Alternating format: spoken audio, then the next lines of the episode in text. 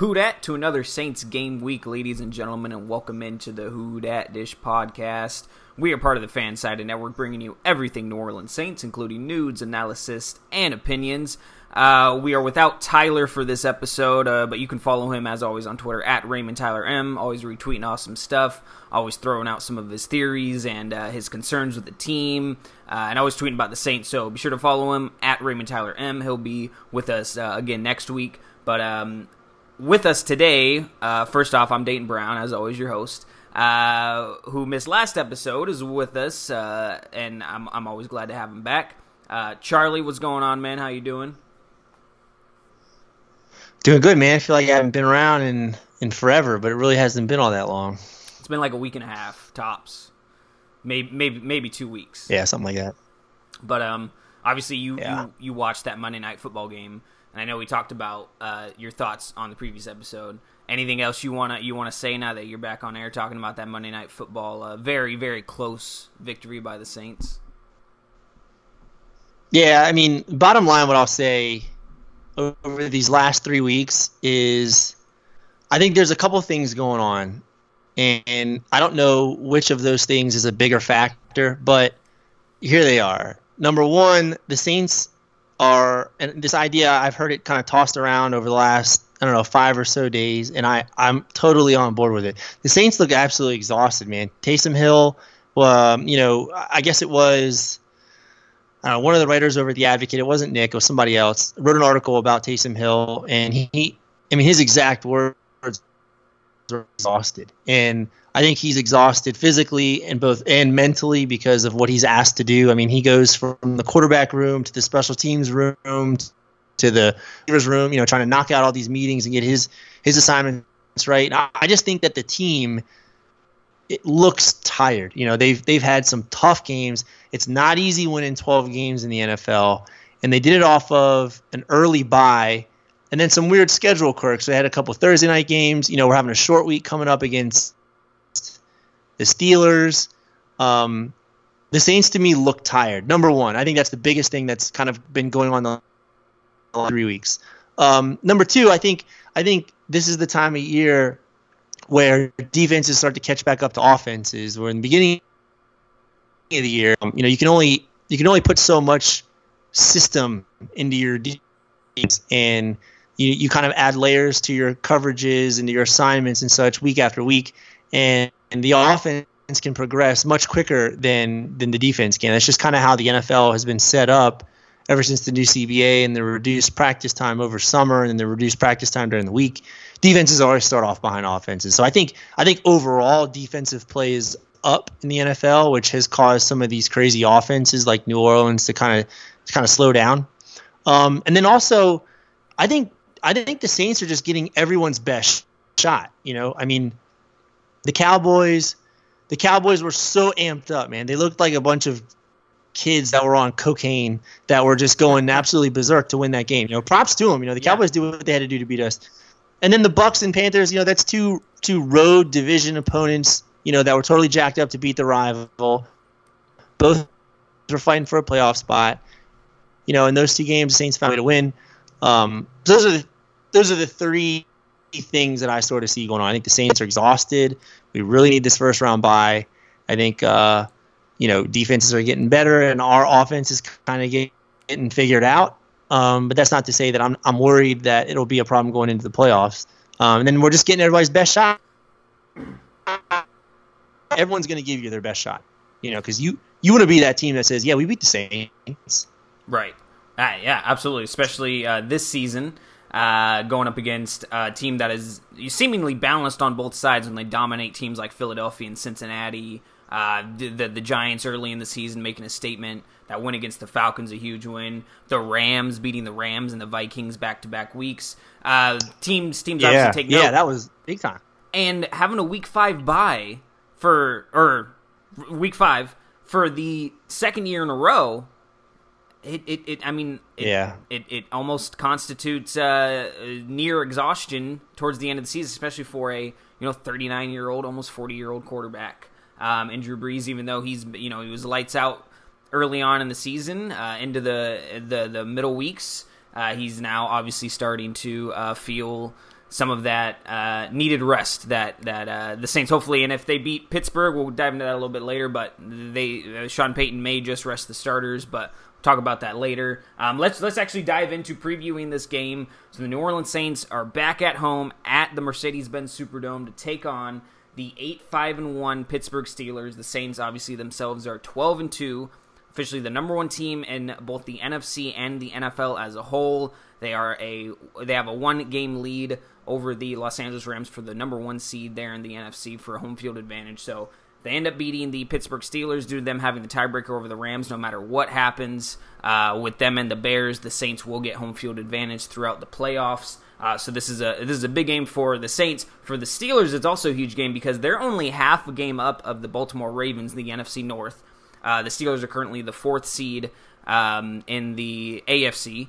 And if they were to lose out on the division due to the um, how, how, great the AFC West best two teams are, the Chiefs and the Chargers, one of those teams is going to be number one, and one of those teams is going to be number five. The number six seed will either be you know. Uh, the second place team there in the AFC North, either the Steelers or the Ravens, or if somebody else sneaks in and the Steelers could miss the playoffs as a whole if they don't win their division. So it's a really, really important game there for the Steelers and for the Saints for home field advantage, getting that extra week of rest um, and it is a home game for the Saints. A place where the Pittsburgh Steelers have not won. Do, do, do you know the last time the Pittsburgh Steelers won in New Orleans, Charlie? Uh, 1990? Yeah, it was 1990. It was 9 to 6 was the final score um, in New Orleans. Since then, uh, they've played in New Orleans, I mean, only two other times, but they've played as a whole uh, five times. Uh, so twice in New Orleans and uh, three times in Pittsburgh. But uh, both times in New Orleans, the Saints were able to win. Uh, first time in 2002, 32 to 29, and then in 2010, 20 to 10. The last time these two teams played. So first off, the overall series, uh, the Saints lead over the Steelers, eight to seven. And the last time these two teams played was November of 2014. Uh, and the Saints, who were four and seven on a three-game losing streak, going up against the, a red hot Steelers team who had won a couple in a row. They were seven and four. Um, the Saints end up winning there in Pittsburgh, thirty-five to thirty-two. Guys like Nick Toon and Joe Morgan uh, had big games for the Saints. Uh, and and that really just summarizes where the team was at at that time. They ended up finishing that season, of course, seven to nine, the first of three straight seasons, finishing below 500 uh, for the Saints. So these teams haven't haven't played each other in four years. A lot has changed, obviously, but the core has stayed the same. Drew Brees, Ben Roethlisberger. Um, and of course, Sean Payton and Mike Tomlin are still there at the helm. So, um, with a lot of personnel change there on the field, it's still the identities of these teams uh, seem to be similar. So, it's going to be a very interesting game to see these juggernauts go at it again for the first time in quite a while. And before I jump into any any stats, anything else, Charlie, I want to go over obviously the injury report because this time of the year, these uh, when, when, two great teams go up against each other, and yes, I'm calling the Steelers great, even though they've been very up and down, and I'll get into why I'm not very worried about them. Um, with the personnel, the the players that they actually have that can step up, um, and and Ben Roethlisberger can really do anything on his feet when he's able to escape the pocket. That creates a lot of plays. Um, they are a really good team on offense, and they have. Um, some some good personnel on defense. So so to me they're great. Uh, obviously the Saints are a step ahead of them, but this is a really important game, and injuries matter the most. Who's actually going to be on the field for this team, uh, for, for both of these teams? So uh, we're going to go over the injury report. For the Steelers, Juju Smith-Schuster actually showed up on the injury report yesterday after uh, hurting him, or excuse me, I think it was Wednesday, the first day of, of practice on the week uh, for the Steelers. Or um, he ends up uh, hurting his uh, hamstring, so right now he's questionable. Not not sure the groin. extent. Or groin, excuse me. Yeah, it was a groin. Um, James Conner is still questionable. Um, and, and, Terrell Edmunds, their rookie safety, is questionable as well. Now, James Conner being questionable is pretty big. He did miss uh, last week, but for the Steelers, Jaylen Samuels was able to step up um, and and help them win over the the New England Patriots. Uh, but still, James Conner, Pro Bowl um, running back for the Steelers, uh, top five in, in, scrimmage yards in the league. Uh, big player, and he's missed a couple weeks. So uh, if he's able to go, that adds another dimension for the Steelers. If not, they still have um, you know, if, if you look at last week, they have the identity to be a 90s, 1990s Pittsburgh Steelers team where they can play good defense and run the ball well, even with a guy like Samuels there in the backfield. So, still important to see if James Conner um, is going to be good to go. I think we'll know more um, later on. Probably by tomorrow, we'll, we'll, we'll know whether or not he'll be good to go. For the Saints, Uh, Ted Ginn Jr. shows up on the injury report, obviously still listed on injured reserve, but he did practice with the team. Um, I'm not sure if he practiced today. I haven't gotten word on that yet. I know uh, Terron Armstead practiced today, which he hadn't practiced the last two Fridays. So that's looking like good news. Looks like uh, he's he's making some steps towards actually being able to play. Not sure if this means that the, the, the Saints want him to play this Sunday. They might want to still make sure he's healthy going into the playoffs. Um, but the rest of the offensive line, uh, Ryan Ramczyk, Andrus Peat are both questionable. Luckily, Max Unger returned to practice. Sounds like he's going to be okay and good to go after uh, missing uh, a good chunk of uh, the Carolina game on Monday night. Um, and Andrus Peat, of course, had to slide out to left tackle to fill in for Jermon Bushrod going down, um, who I don't think currently is on the uh, um, injury report, but it sounds like uh, he he may be good to go. Bushrod? Yeah, I'm not seeing him on the. Uh... uh no, I actually was reading today. It looks like Bushrod was the only guy who didn't practice. Gotcha. So I looks to me like not to have Bushrod, but um, Armstead did practice, right. and he hasn't practiced on Fridays the last couple weeks. Um, Unger was back, which is you know very very promising. Um, you know, injury wise, my biggest worry is that left tackle position mm-hmm. against this pass rush. If if Armstead can't go and Bushrod can't go, then this could be a very scary game. yeah. Oh, absolutely. Uh, and yeah, here is the I, I, I, have the full injury report now. Yeah, Bushrod is believed to have sustained a, a hamstring injury. That's that's the injury I was uh, obviously thinking of earlier. But um, for the Steelers, there yeah. actually uh, might be even more. Um, on Conner, yeah, he, he he didn't practice Thursday at all. We're not sure if he practiced today. So him missing Wednesday and Thursday practice um, could you know mean that he's out for another week. Um, Terrell Edmunds is just questionable. Um, and and Juju Smith Schuster was actually in uniform and didn't participate in the portion of Friday's practice that was open to the media. So not sure if he if he actually did make a, a full practice um, at all during during during the closed portion. Most likely not. But if he was in uniform, like maybe he, he did something. He, he, yeah, it sounds like he didn't. Uh, he didn't practice. That he he he went through the walkthrough portion of the practice, but he didn't he didn't actually practice practice. Um, so, but uh, some teammates of his, I just was found on Twitter. I was searching and I retweeted a couple things. Sounds like his teammates believe he will play, but as far as you know, the way he looks on the injury, his lack of practice this week, especially on a Friday, that you know um, people on the outside don't think it looks good for Juju to play, but his teammates said they think they think he'll play. So who knows, man? It's, it's one of those things we'll have we'll have to see. I mean, the, it would be the Saints would be catching a pretty pretty big break if we didn't have to face Juju Smith Schuster, who's just an absolute beast on the field. Mm-hmm. You know, but if, if we do, you know, I would I would hope, and I'm you know going to go ahead and assume that this week we've been preparing as though Juju's going to play it, would be even bigger if Juju and James Conner are both out, um, because then the Steelers really have to go with. I mean, Saints would be able to double team Antonio Brown if they if they, if they want to do that. I, I, feel like they have some confidence in their corners now, but definitely safety help wouldn't wouldn't uh, um, you know uh, do any, do anything bad for the team. Um, and then with the other receiver on that team being James Washington, who has been so up and down in in his rookie season, had a good game against uh, New England had a really, really nice sideline catch that was pretty clutch for the team. It would still be huge to uh, be able to do a little bit more with Antonio Brown and not worry so much about a guy like Juju there. Um, and and I, I, think another guy to look out for, which we'll get into a little bit later, is uh, Vance McDonald, the tight end there. Um, if if somebody like Juju or James Conner or both are out, McDonald could be a, a really nice target, especially there in the red zone for the Steelers. Um, but yeah, so so the injuries are really um, important here, but I think it's really important that Ted Ginn Jr. I think it's a big deal that he returned to practice. Would you agree, or do you think? Uh, um, I, I, I'm, I'm not sure if if he's because Nick Underhill really doesn't like diving into Ted Ginn Jr.'s availability. Uh, we, we can see it in his Twitter bio. We talked about it in the last episode, but do you think he'll be able to come back soon? What's the degs? Because I feel like he he should have been able to come back after the eight week mark, but it sounds like his rules are a little bit. I'm yeah, not, I'm not exactly sure he's, with Ted Ginn. Well, he's he's past that eight week mark, so if he's ready to play, um, and I've kind of thought that that the Steeler week was sort of the target week for him to come back. and you know, the guy, you know, the beat writers who were at practice said that Bushrod was the one who didn't practice. So I guess it's safe for me to go ahead and assume that Ted Ginn practiced. Right. Um, now, I guess the thing with Ted is since he, he hasn't, you know, he's he's been rehabbing and working to get back, but he hasn't.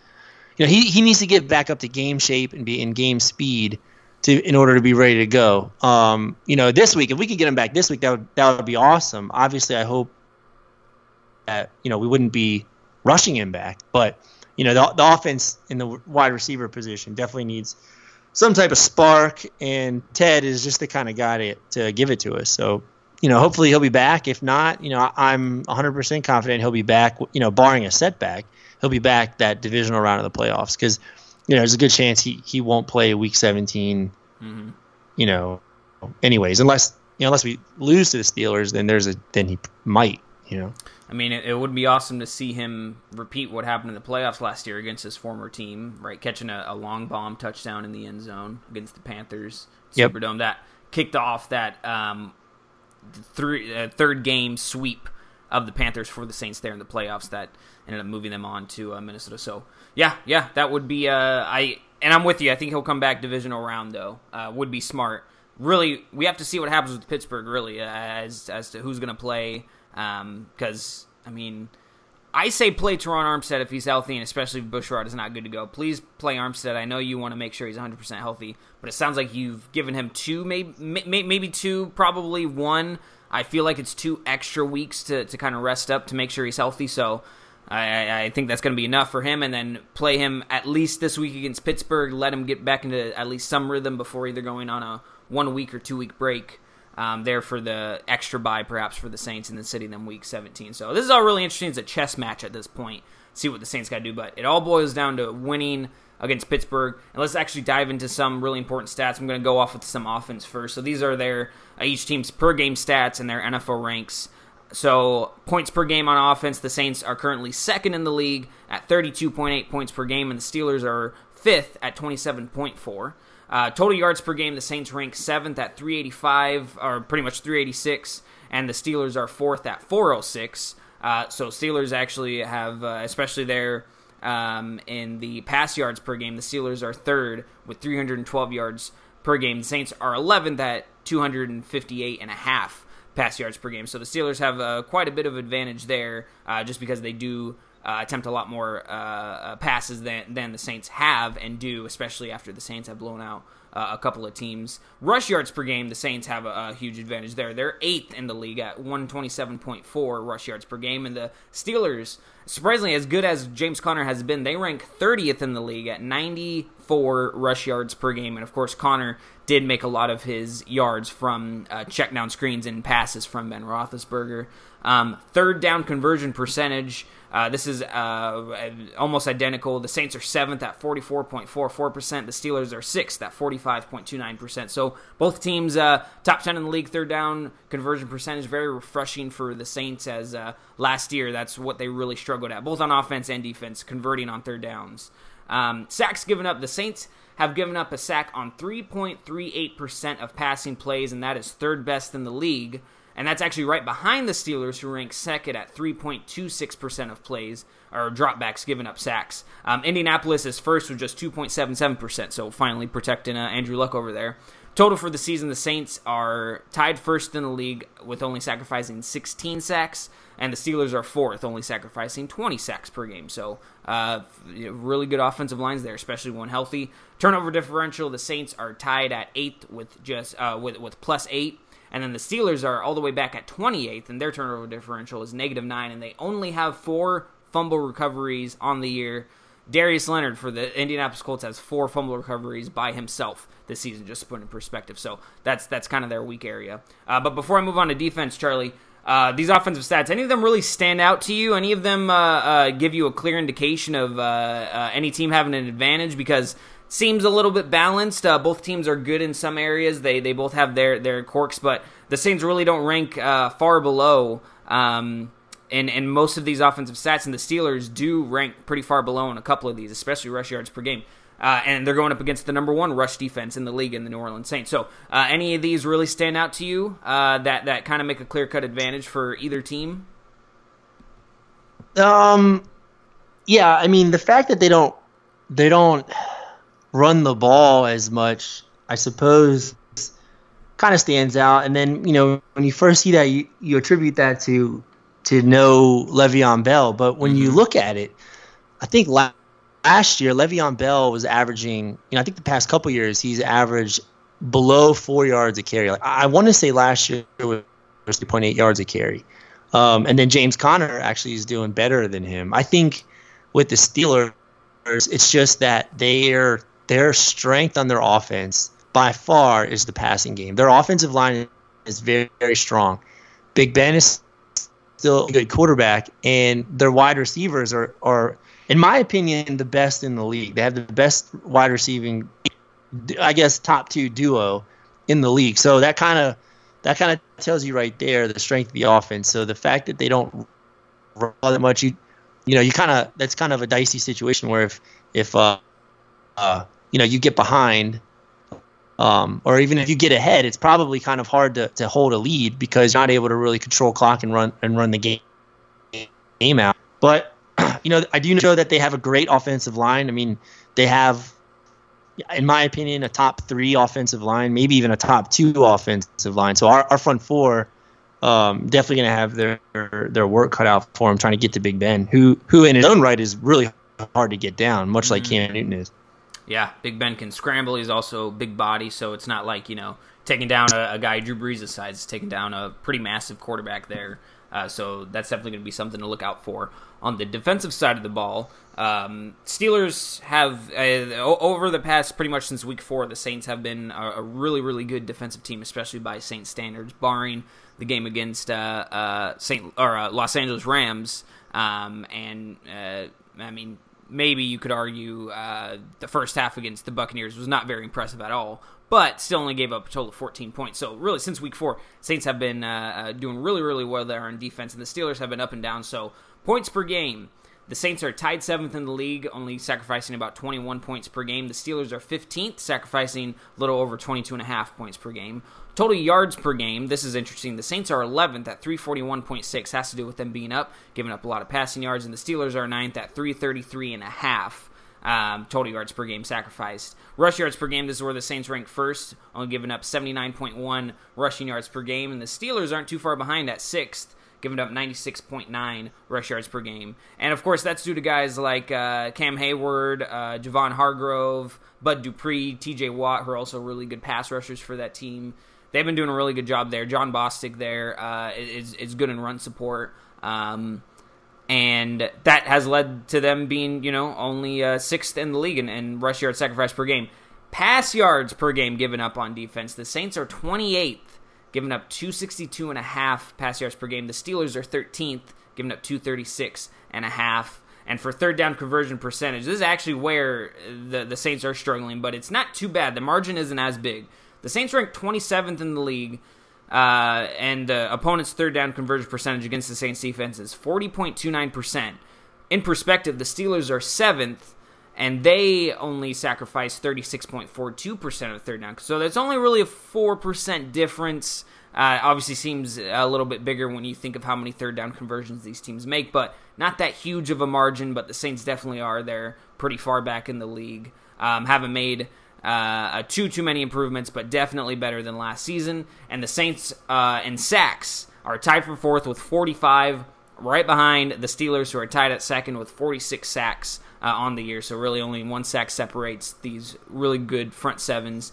And here's the stat of the day I want to go over. Uh, the Steelers average seven penalties per game, which is the 15th most in the league, and the Saints average just five and a half penalties per game, which is third least in the league and it might not seem like a penalty and a half, um, you know, per game is a lot, but that's you know 150 to 200 yards against your team per game difference, and that could definitely uh, be the difference between a win and a loss, big time. So, um, any of these defensive stats stand out to you, Charlie? Obviously, we knew that the Steelers were good at getting to the quarterback. Um, and we knew that they were also, you know, fairly good there in, in, the run game. But Saints have the big advantage there, rush, uh, running, Pass yards per game, not so much, but that is because teams have had to play some catch up with them, um, and it's definitely kind of evened out over the past few weeks uh, with the improvement of Eli Apple, Marshon Lattimore locking guys down, Vonn Bell stepping up. Uh, anything stand out to you, uh, especially the penalties, kind of speaks to the lack of discipline there, maybe for the Steelers? Yeah, the Steelers have had some weird, like, brainless moments this season. The penalties are one thing. Um, you know, losing to the Raiders was kind of weird. Mm-hmm. The Steelers have been a like a head scratcher to me this year. You know, it's some weeks they look like an absolute Super Bowl team. You know, when they're beating or it's completely destroying the Panthers, and then they have weird games where they lose to the Bengals or they lose to the Raider. You know, they're they're a weird team to figure out. What I do know is that they have a crap load of talent. Um, like we said on pass rush, T.J. Watt um, has one sack less than Cameron Jordan, who's our mm-hmm. all pro defensive end. So Cam's got 12. Um, you know, and that's really going to be the key to this game is depending on which offensive suit up for this game, are they going to be able to protect Drew and give him time to make to make reads? And and we have to get our running game going. That's going to be paramount in keeping that that you know those wide receivers off the field. And uh, stat wise, you know, I think that it's just two really good teams going against each other. To, to, be honest with you, I think we're we're not necessarily clones of each other, but we're pretty evenly matched. Yeah, absolutely, especially there on the on the defensive side of the ball. And you you mentioned them losing against Oakland. Not only did they lose against Oakland, so they had lost before they uh, uh, defeated uh, the Patriots last week. They had lost three games in a row. Um, and and their defense was definitely suspect in all three of these games. They had poor performances against Oakland, Los Angeles Chargers, Denver, and even against New England. They did not do that great. The Pats killed themselves with 14 penalties, which were worth 106 yards. You don't see that often with the Bill Belichick team. And they were 0 3 in the red zone, right. including an interception. Uh, so the Steelers defense really didn't do anything spectacular against this um, New England team they were only the, the only good thing they did was holding them to the 10 points overall, but they still gave up a lot of yards. The Patriots, like I said, killed themselves with so many penalties in the yards. You don't see that with the Drew, uh, Bill Belichick, Tom Brady team very often at all. Um, but it was still a nail biting win for the Steelers. Um, against New England, which is big momentum, even though they had dud games against the Raiders, who are one of the worst teams in the league, the Broncos, who aren't going to make the playoffs there in the AFC, um, and then the the Chargers. They only lost by three points against the Chargers, but um, sandwiched between there was them losing against the Raiders and losing against the Broncos. So I'm not, I'm not, I'm not. This is why, what, like I mentioned at the beginning of the show, even though this this team on paper has talent and has pretty good uh, stats to stack up against the Saints, I'm not worried about them because of what I've seen over the last four games from these guys. The offense should definitely be scoring more points than they have. And you could say that about the Saints too, but it's definitely because we are lacking the number two, number three receiver there on the team. If we had another, if we had a guy like Juju Smith Schuster opposite Michael Thomas, it'd be a whole different ballgame. We'd be scoring more points, and that's what you should expect out of the Steelers on the defensive side of the ball when you guys when you have talent. Cam Heyward, Joe Haden had a big interception against the Patriots last week there in the red zone.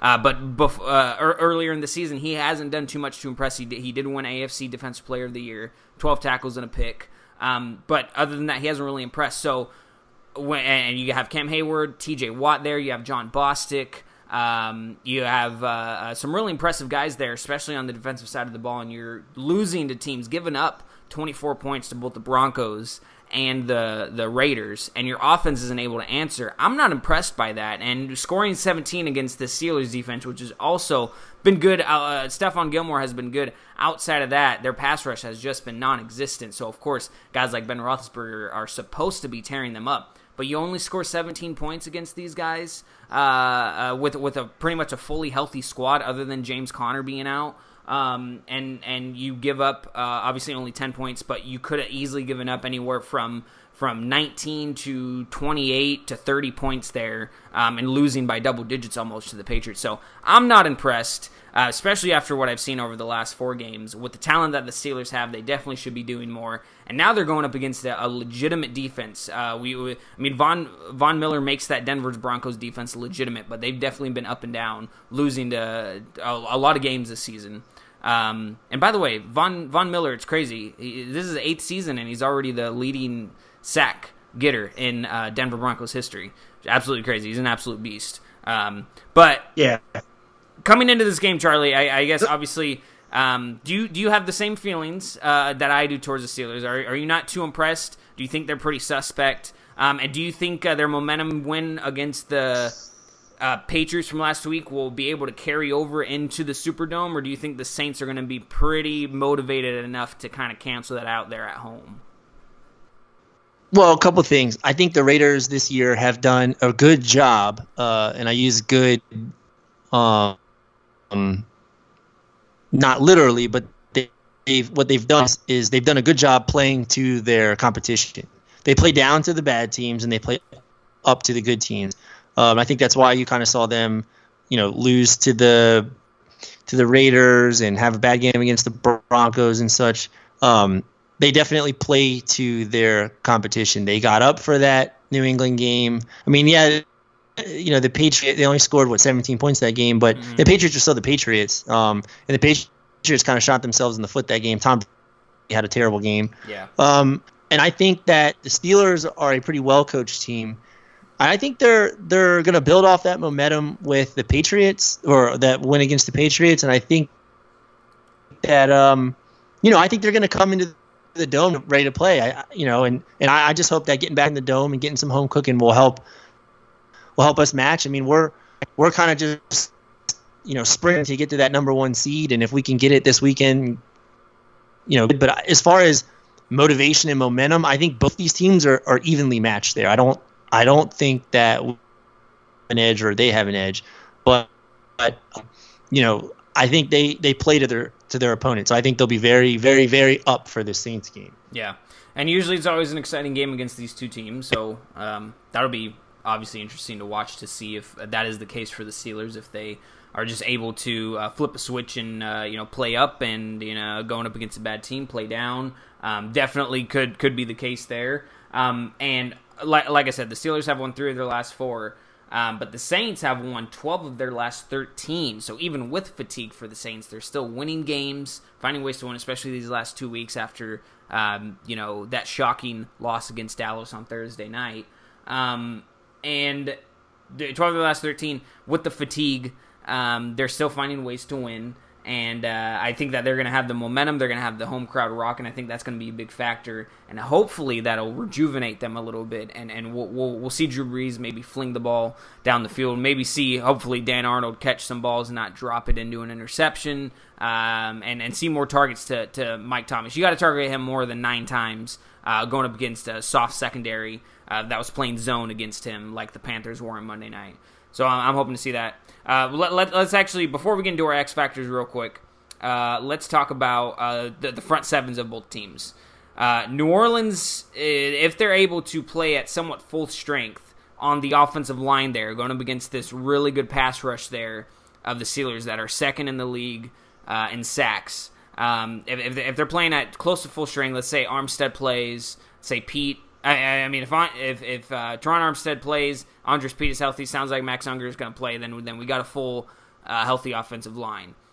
Are they going to be able to keep up with uh, T.J. Watt, Cam Heyward, Bud Dupree? Are they going to be able to keep them away from Drew Brees uh, for the game? Are you confident enough in the offense to kind of kind of hold Drew Brees uh, be, to to be safe yet again? Uh, it all depends. It depends who suits up. If we get Armstead back and he's you know he's good to go. Unger looks like he might be good to go. Um, I'm not. You know, I used to know the process of the concussion protocol, um, but for some reason I forgot it. so it looks like he practiced today. So that tells me that he's probably out of protocol. But typically by Saturday, tomorrow, we'll we'll we'll know if Unger's out. Um, so if we get our starting five uh, on the line, I feel very confident in protecting Drew Brees. It's if Armstead can't go and and Bushrod can't go, then yeah. my assumption is that uh, Will Clapp will come in at guard and they'll kick Peat out to left tackle, who's not a bad left tackle. I mean, no. he was a left tackle coming out. I mean, at Stanford, he was a good left tackle. He was he was regarded by many draft scouts the best left tackle of that draft. Um, you kind of jammed a uh, what is it a round or a square peg into a round hole mm-hmm. as far as a tackle going into being a guard. right. We've done a pretty good job of that. Although I, I think he's he's definitely our worst offensive lineman. Um, but depending on our front five, if our if our starting five are in, I feel pretty good about Drew Brees being um, protected, and I think and I think uh, you know us fans are dying for those bombs to uh, Ted Ginn and Tre'Quan. I really don't think that will be the case this week, regardless if we have our top five or not. I think it'll be more so of this the intermediate down to short game in the passing. You know, and if there's some shots there, you know, we better believe that and Sean Payton are going to take them. But I think it's going to be more so the short to intermediate passing game. Um, you know, regardless of who's on the line. It'll be uh, throwing bombs to Keith Kirkwood yet again for, for, for the second week in a row. That's what I'm hoping for. Maybe even Tommylee Lewis, man, re- redeeming himself for that fumble. What's up uh, with every time Kirkwood catches one of these long seam passes, he's right next to another wide receiver. It's right. like, are you running the wrong damn? the other guy running the wrong? Because I'm pretty sure that the plays haven't been dialed up that way. Right. Yeah, no, yeah, yeah. He was, uh, uh, yeah. Oh, it was against, uh, I think, uh, another catch against Atlanta too. He was right next to a guy. It was the touchdown against uh, Dallas, uh, and then last week against uh, Carolina on that third. What was it? Third and twenty, third and fifteen, uh, third and eighteen, third and, third 18. and 18. Yep, third and eighteen. Uh, yeah, catching that long bomb. That was that was really impressive to get that first down. That that got me out of my seat there. Uh, but yeah, he was right next to another receiver. Um, so crazy stuff. Maybe maybe just meant to be, man. Maybe just meant to be uh, and and the Saints didn't realize it when they did the play. Um, and on the flip side, he's tough though. I like yeah, Kirkwood. Me too. Me too. Uh, he was a, a, steal, really. I mean, undrafted guy. Uh, we were able to big sign shot. him. Yeah, yeah. He's uh. Yeah, he, took, he catches that, that third and eighteen, and uh, um, uh, Mike Adams, I guess, the safety from the Panthers, just yeah. drills him right in his back, right yeah. when he catches the ball, and he holds on to it, man. Tough as nails. Not even phased. Really impressive.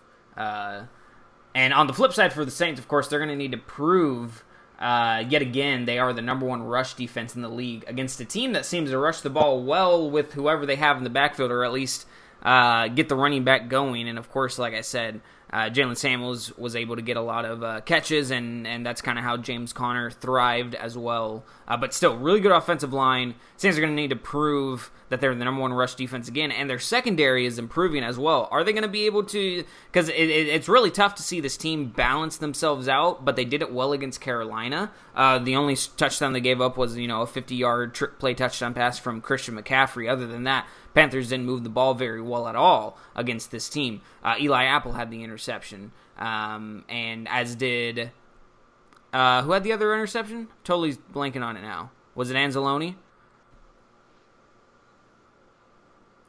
in the Panther game. In the Panthers game, yeah. Didn't he throw two picks? No, we had two turnovers. There was the Eli Apple interception, right. and then there was the, the Vonn Bell recovery. Fumble. Right, right, right. And AJ Klein had the fumble recovery. Um, either way, defense was yeah. fantastic against uh, uh, Carolina. Other than the the trick play, uh, they were able to. Oh yeah, yeah. I don't know what I was talking about. Yeah, there was only one interception, one fumble recovery. Um, but are they going to be able to be that balanced against Pittsburgh? Uh, again, Eli Apple was, was playing really well uh, against Carolina, and he's stepped up the past couple weeks. Uh, but he's probably going to be going up against uh, Antonio Brown or Juju Smith-Schuster. Marshon Lattimore will be opposite, going up against Antonio Brown. Hasn't faced him yet in his young career. Uh, Marshon Lattimore has gone up against really impressive receivers in the past, but hasn't played against Antonio Brown yet. Uh, Vonn Bell is stepping up. Marcus Williams um, you know, is, is, up and down, but it seems to be he's getting back to his old form. And then, of course, we have that front seven that has Sheldon Rankins, Cam Jordan, David Onyemata, Taylor Stallworth, uh, Marcus Davenport, and, and Alex Okafor. Um, and behind them, of course, uh, Alex Anzalone, uh, AJ Klein, and uh, Demario Davis, Pro Bowl snub, over 100 tackles on the year. Very athletic linebacker core. Are we going to be able to be balanced against this really talented team? Do you see any linebacker core, secondary, front four, any of them slipping up at all, perhaps being caught off guard, or, or are you expecting another balanced effort there from this defense? I think the defense is. It, it, I, I think we can all be believers in the defense. I don't think we'll see a major slip up. I mean, we are. You know, when was the last game we saw an offense that had this firepower. You know, I'm going to go ahead and say what Minnesota. Uh, Uh, um. Los Angeles. Oh, yeah, well, that's right. The the Rams were after Yeah. the Vikings. Right and the Vikings, yeah. and the Rams. Yeah, and the Rams did a, a pretty good job. I mean, we we jumped out to that early lead. Right. Um, and capitalized off some turnovers, as far you know, Anzalone's turnover, and then the missed, missed, but the failed uh, fake punt. You know, we, Mhm. we sort of made them pay. Um, you know, I don't want to discount anything from the defense. I do think the defense is playing at an elite level. I'm just saying, you know, since they've kind of come into form and been really dominate, they we really haven't faced an offense that is this potent. I mean, I guess you could say that the Buff, as far as yards per game, are in the top five, maybe even top three. Um, But that was But, just you know, from some skewed Panthers- games earlier in the season. I, I, I wouldn't necessarily count that Yeah, as a right. great offense. yeah, I mean, they they do have good weapons. I mean, that wide receiving core is good. Jameis has played better, but you know, the Cowboys don't. They're not world beaters. Um, you know, Cam Newton. Their wide receiving core is absolutely horrendous. Um, you know, so I I think that we've kind of played some teams that weren't very high powered in our defense, and that's okay because shutting those teams down does nothing but build confidence in our defense. And in defense, especially in the secondary, I mean, that's like your number one thing, man. Outside of knowing your assignments and adjustments and all that, man, you really got to have the confidence to go out there and make some stops. So I, I, don't know if we're going to be able to hold them to, you know, 13, 14 points or 12.3 that we've been averaging over the last six weeks or whatever. I mean, if we do, then, then, uh, I'm going to feel really good about the Saints winning the Super Bowl this year. Oh yeah. But I think, um, you know, I think if we can hold them to under 20, that I think the 20 the 20 point mark I think is our is the sweet spot. If if our can can do that, can hold them below 20, even get them at 20, you know, at home, that should be good enough for the Saints offense to win the game. Yeah, that would just mean we would have to score three touchdowns, and I think we can score three touchdowns against this defense, especially at home. Um, so let's let's before we get to score predictions, uh, let's jump into our X factors for the game. So give me one to two X factors on both offense and defense. I'll actually I'll start out and and we'll start out with. Uh, Something that we, we didn't really talk about too too much, uh, and it's the weapons for Drew Brees. My X factor for the game really simple: Michael Thomas. We know that the weapons around Drew Brees they are what they are. Keith Kirkwood, he is what he is. We're still trying to f- kind of you know figure out, but seems like he's a deep threat. Seems like he's a big body guy who can make tough catches.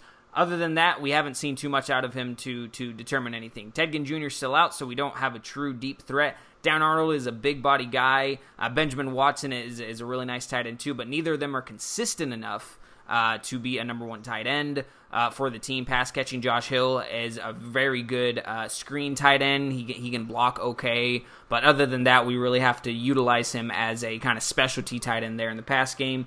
Austin Carr eh, coming out of the slot just doesn't get enough looks, period. And Tre'Quan Smith is uh, kind of up and down, very out of it, so to speak, at times. The only consistent guy there that, uh, other than Alvin Kamara and Mark Ingram, I'm, I'm excluding them. We know what they can do. They're great out of the backfield.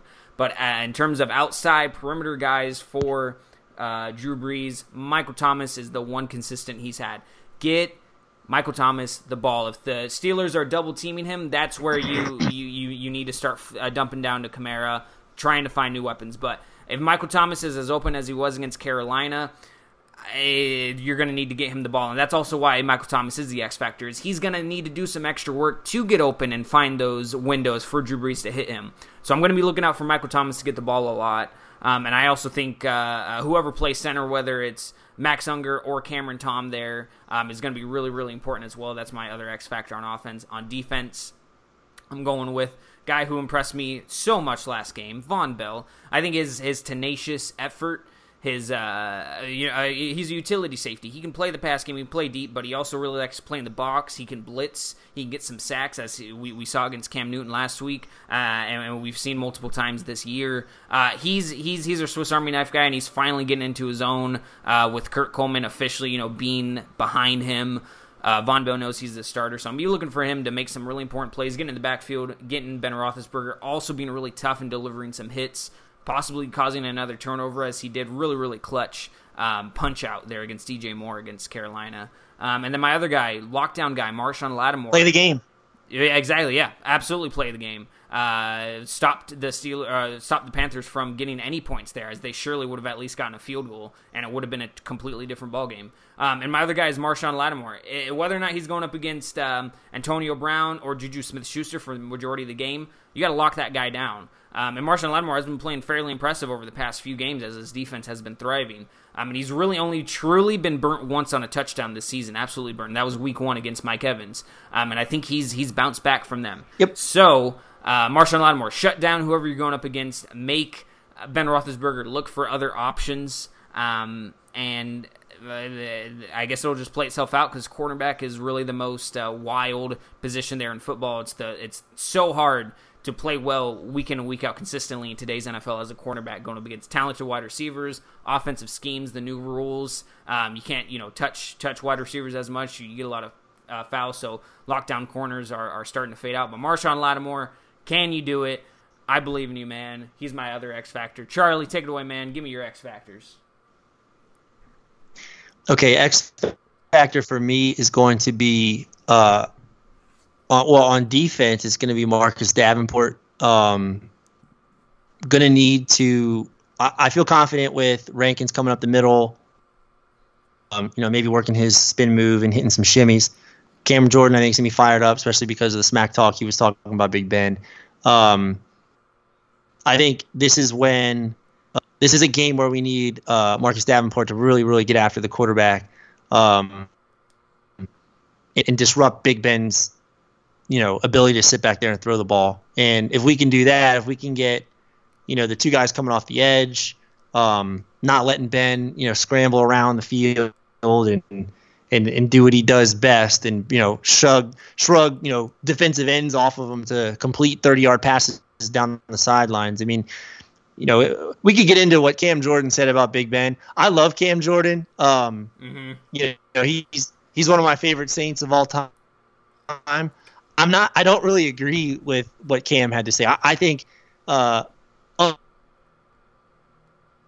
Diddley is a first ballot Hall of Famer, and um, and and you know he's he's he's thrown some of the most incredible passes that I've ever seen in this era of football. I mean, I think the best pure passer of this era has been Drew Brees. I think Drew Brees is the best pure passer of the football ever. Agreed. Um, but I've seen Big Ben make some absolutely ridiculous throws that I don't think anyone else in the league can make because of his size and strength.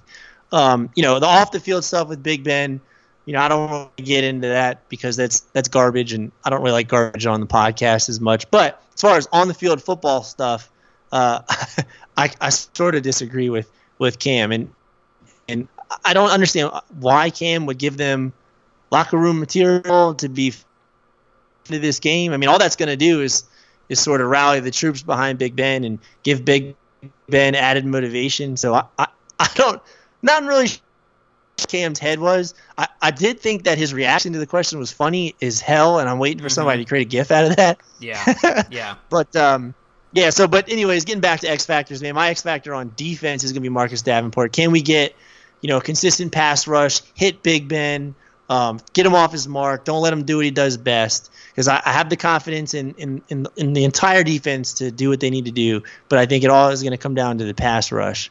Um, and then offense. Did you do offense, or are we still on defense? Yeah, go ahead, do offense. Yeah, yeah no, I did both. Yeah.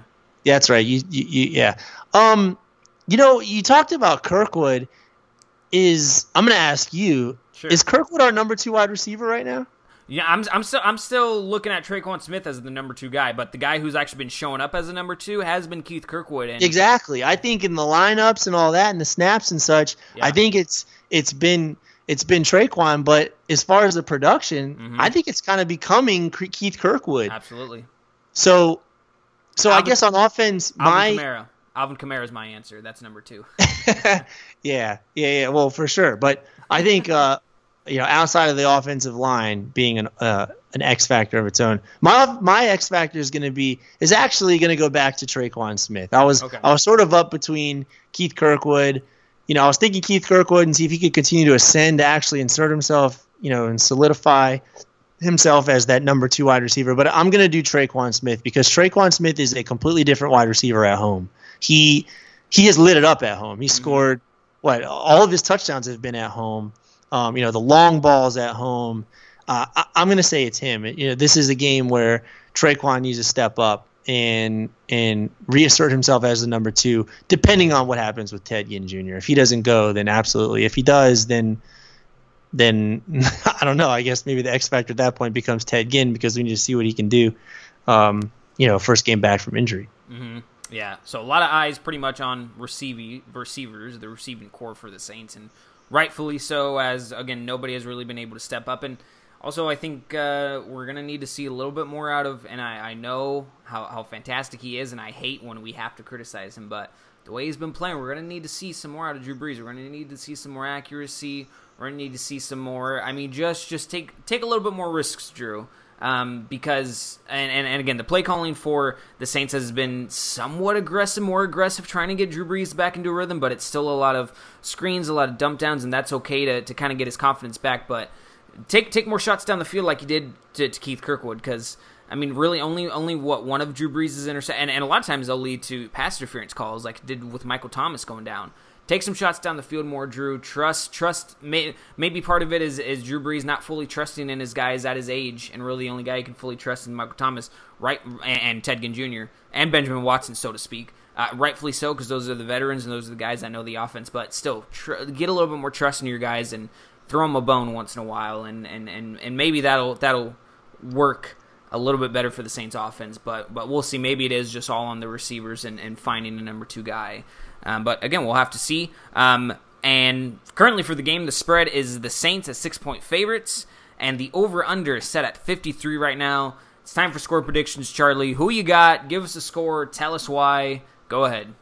Okay, real quick before I do my score prediction, um, John DeShazier, the uh, writer for the Saints at NewOrleansSaints.com, tweeted uh, for the Saints on Sunday, Bushrod is out, and Ooh. it looks like Terron Armstead is a full go. Okay. Um, so there's that. I'm going to uh, go out on a limb here. So it's a six point spread in favor of the Saints. And the over unders like yeah right like 53 53 and a half if i was a betting man i would i would take the points and i would i would take the under um, okay. Now, just because I said that, the opposite is going to happen. Right. This is going to be a score fest. Forty-two to forty final score. Right? Yeah. um. All right. So I'm going to go out on a limb on this pick. And I just want to preface this with saying with with uh, saying I don't want anyone to ever question my love and dedication to the Saints, but I need to be subjective and not a complete objective fan. I mean, fan is the root word of fanatic.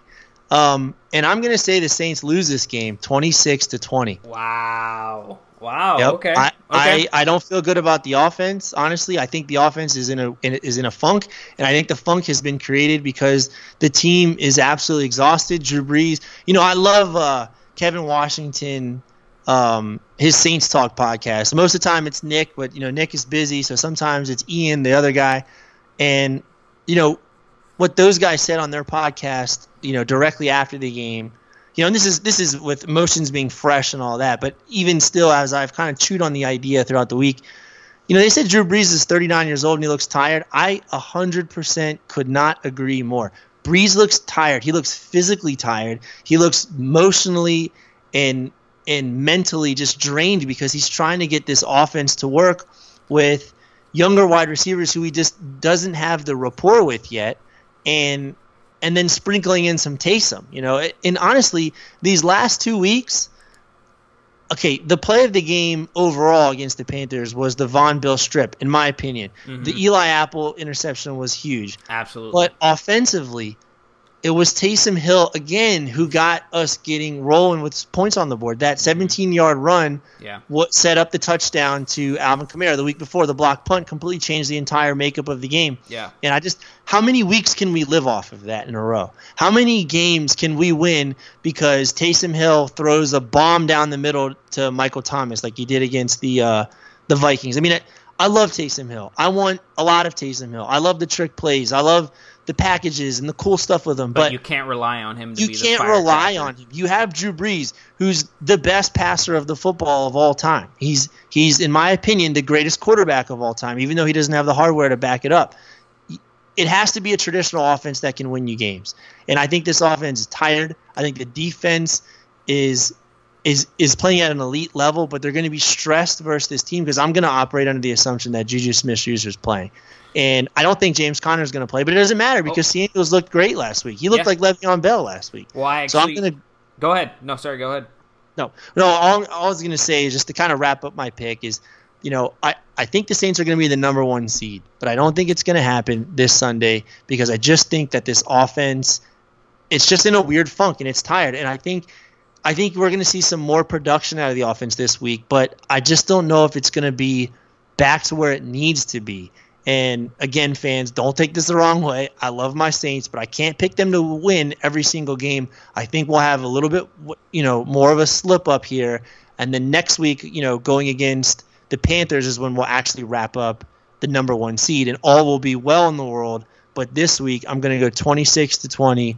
The Steelers steal a game in the dome, mm. bet the under, take the points for the uh, Steelers. It might be good for the Saints to get a loss at this time of the year, maybe a little bit of a wake up call going into the playoffs. Well, I think that's what the Dallas game was. I think the Dallas Sure. game was definitely a wake up call. But But we still how haven't much seen did much we wake up from? Exactly, Our we haven't- hasn't woken up. You know, Exactly, that's is a thing. sleeping giant, and you know maybe yeah, maybe this is one last wake up call that the offense needs. But I I don't necessarily think it's a it's a wake up call. I think the offense is tired and in a deep deep deep funk. Mm-hmm. And these young guys are not stepping up for Drew Brees. They're not. They're dropping passes. Ben Watson, I love him. He's one of my favorite football players of all time, more so because of what he does off the field than on the field. But there has been several times this year when Brees has dropped a perfect pass into his breadbasket, Mm-hmm. and he lets a little safety or a little cornerback knock it out of his hands. Yeah. Secure the ball. These are huge plays that we cannot afford for you to drop the ball. Miss you, Dan Jimmy. Arnold, I know that's that was a hard catch for you, but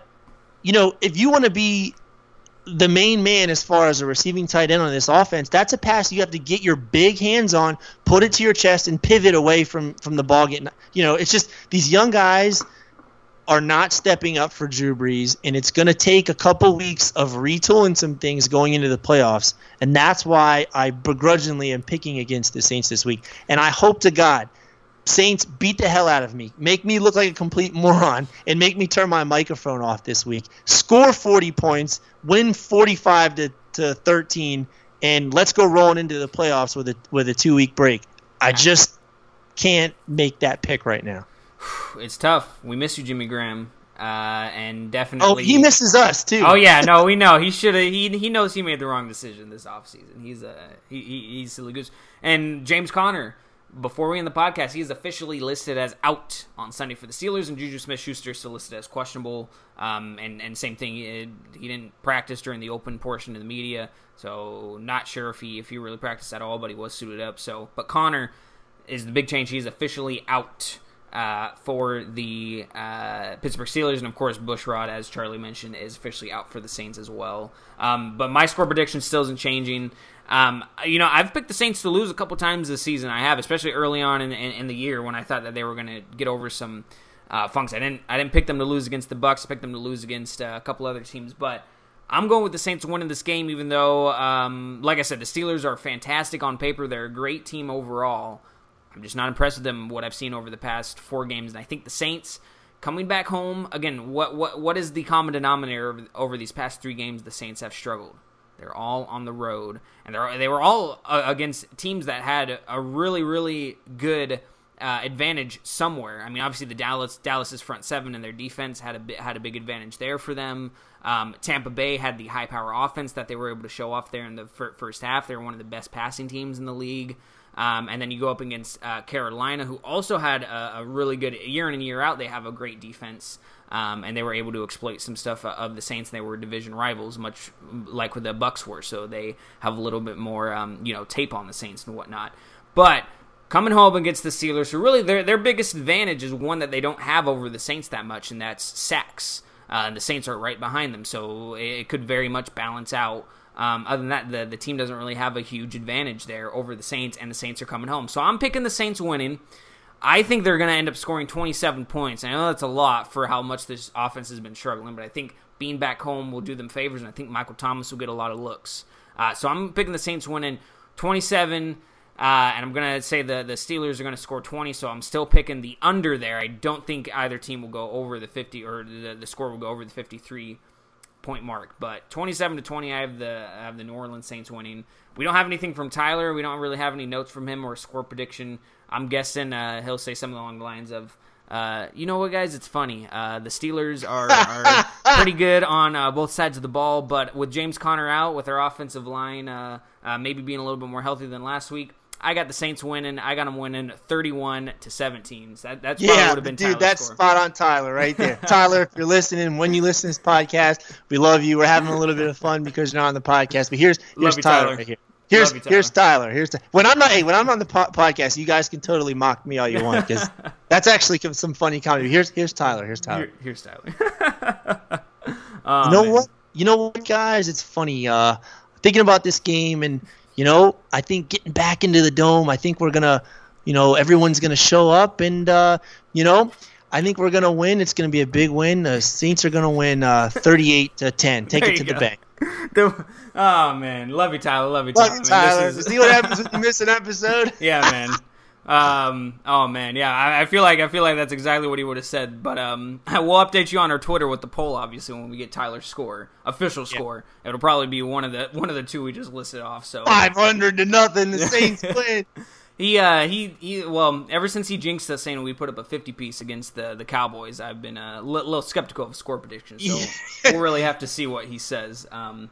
But uh, that's all the time we have for today's show, guys. Thank you so much for tuning in. Uh, obviously, be sure to follow us on Twitter at the WDD Podcast. You can follow Charlie at St. Charlie. Anything you want to say, Charlie, before we sign off? Nope, just uh, Saints fans don't beat me up, Yeah. and Saints go out there and uh, prove me wrong. Yeah, if uh, if the Saints end up winning, you be sure to tweet Charlie at St. Charlie and, and give him a, give him a mouthful. Uh, Oh, and I'll love it. I'll, I'll accept it all with open arms because a win is all I care about. Mhm, I don't care about being right. I care about a win. Oh, and you just uh, see you just put yourself in a win-win position as well, right? If the if the Saints lose against the Steelers, you get to come back on the podcast and say, "All right, my prediction was right. I was accurate." Uh, and then, but if I mean, if they win, you come back on the show and say, "Hey, my prediction wasn't right. Thank God it wasn't right. The Saints won." So Exactly. it's a win-win See, situation for you. There's a method behind the uh, the uh, the madness of picking against your favorite sports team. Uh, you can also follow the guy who wasn't here that we love, Tyler Raymond at Raymond Tyler M on Twitter. You can follow myself at Dayton underscore Brown underscore. Also on at the WDD podcast, our uh, Twitter handle for the podcast. We just put out a poll uh, asking you guys. Uh, we talked about it last episode. Tyler and I did. Uh, which NFC team are you most worried about? Um, and obviously, uh, you, a lot of people are saying um, or agreeing with a couple tweets saying uh, they're not worried about anybody if the Saints get that number one seed, rightfully so. But there, you still got to be at least uh, you know f- aware of one or two teams there in the NFC because. Um, uh, it's it's the playoffs, baby. Anything can happen in the NFL playoffs. So um, be sure to vote on that poll. Let us know what you think. Uh, we'll reveal the um, results of the poll in the next episode next week, and we'll also obviously be recapping the game and previewing the season finale against the Panthers next week as well. So be sure to subscribe to us on iTunes and follow us on Twitter to stay up to date with everything. Also follow and subscribe to us on Spreaker. That's where uh, these podcasts originally get uploaded to. Uh, so be sure to check us out there. Just search the WDD or uh, search the Who Dat Dish podcast, and you'll you'll be able to check us out. So again, thank you so much for tuning in today. We'll talk to you guys next week, and as always, Who dat? who dat?